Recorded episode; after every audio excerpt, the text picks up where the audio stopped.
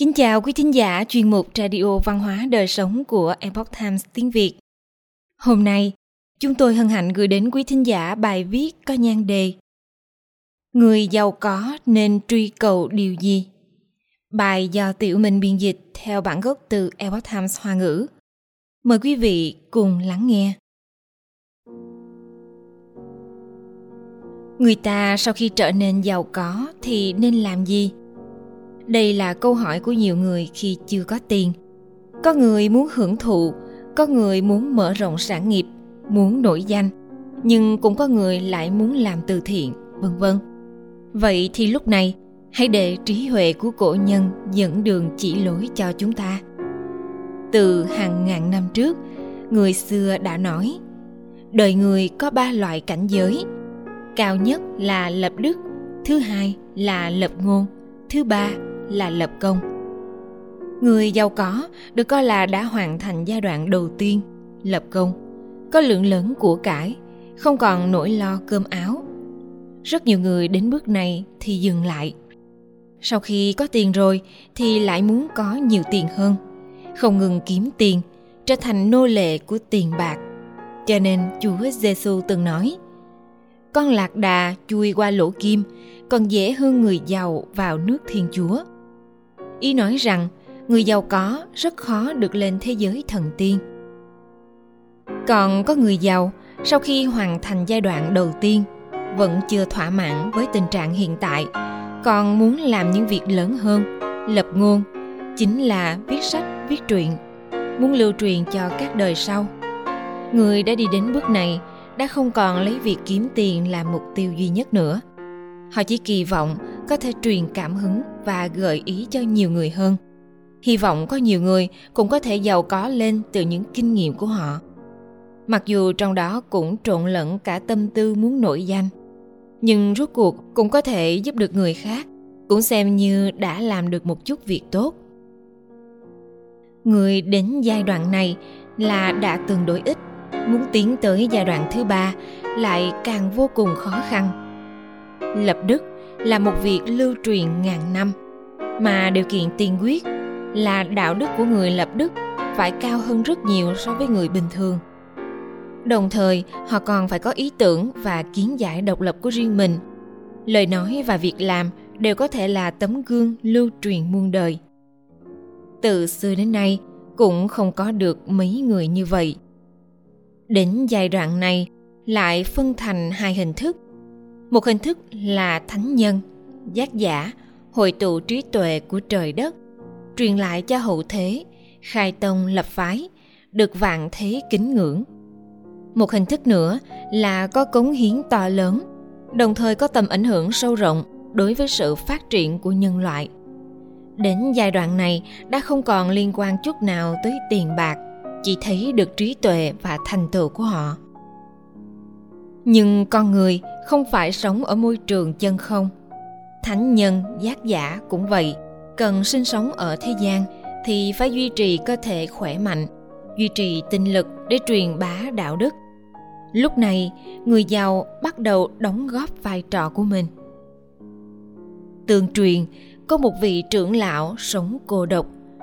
Vì để chuẩn bị nơi chốn cho phật thích ca mâu ni tu hành truyền pháp đã dùng lượng vàng trải đầy mặt đất mua khu vườn của thái tử làm khu tịnh xá.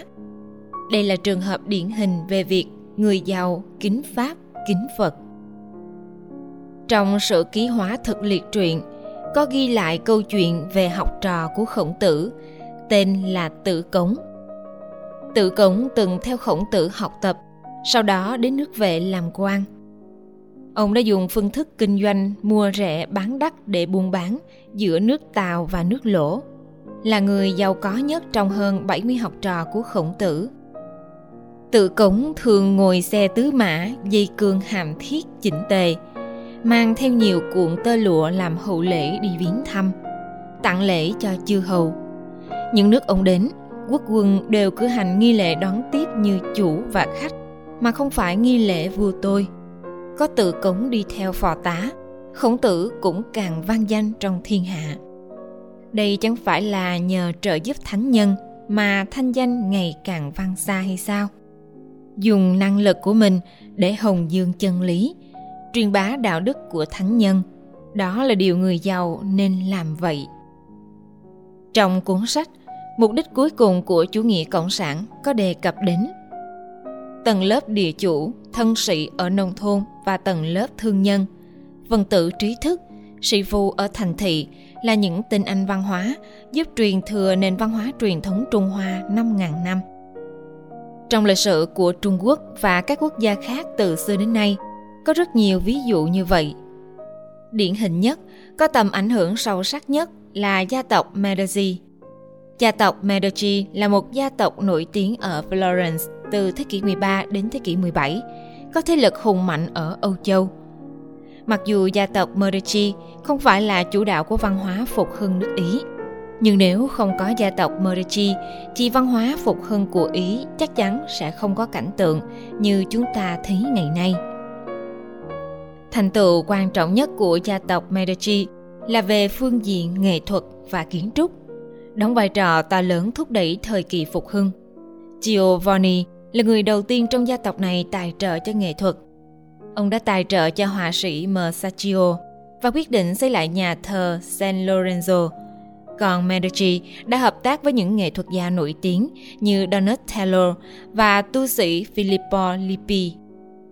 Họa sĩ nổi tiếng nhất trong thời kỳ đó là Michelangelo cũng bắt đầu sự nghiệp của mình với sự giúp đỡ của nhiều thế hệ gia tộc Medici. Ngoài phụ trách về nghệ thuật và kiến trúc, gia tộc Medici còn sưu tập rất nhiều tác phẩm nghệ thuật. Bộ sưu tập của họ lúc đó là những tác phẩm triển lãm chính của phòng trưng bày Uffizi ở Florence. Về phương diện kiến trúc, gia tộc Medici đã để lại cho Florence rất nhiều điểm tham quan nổi tiếng, trong đó bao gồm Bảo tàng nghệ thuật Uffizi, cung điện Pitti, vườn Boboli và cung điện Belvedere. Ngoài những thành tựu về phương diện nghệ thuật và kiến trúc, gia tộc này cũng có những đóng góp xuất sắc cho khoa học. Họ đã tài trợ cho những thiên tài như Leonardo da Vinci và Galilei. Những thành tựu xuất sắc này khiến gia tộc Medici được gọi là người cha đỡ đầu của thời kỳ nghệ thuật phục hưng. Gia tộc Medici đã sử dụng số tiền khổng lồ, mang lại những cống hiến to lớn không thể đong đếm được, giúp nhân loại quay trở lại với những giá trị nghệ thuật truyền thống.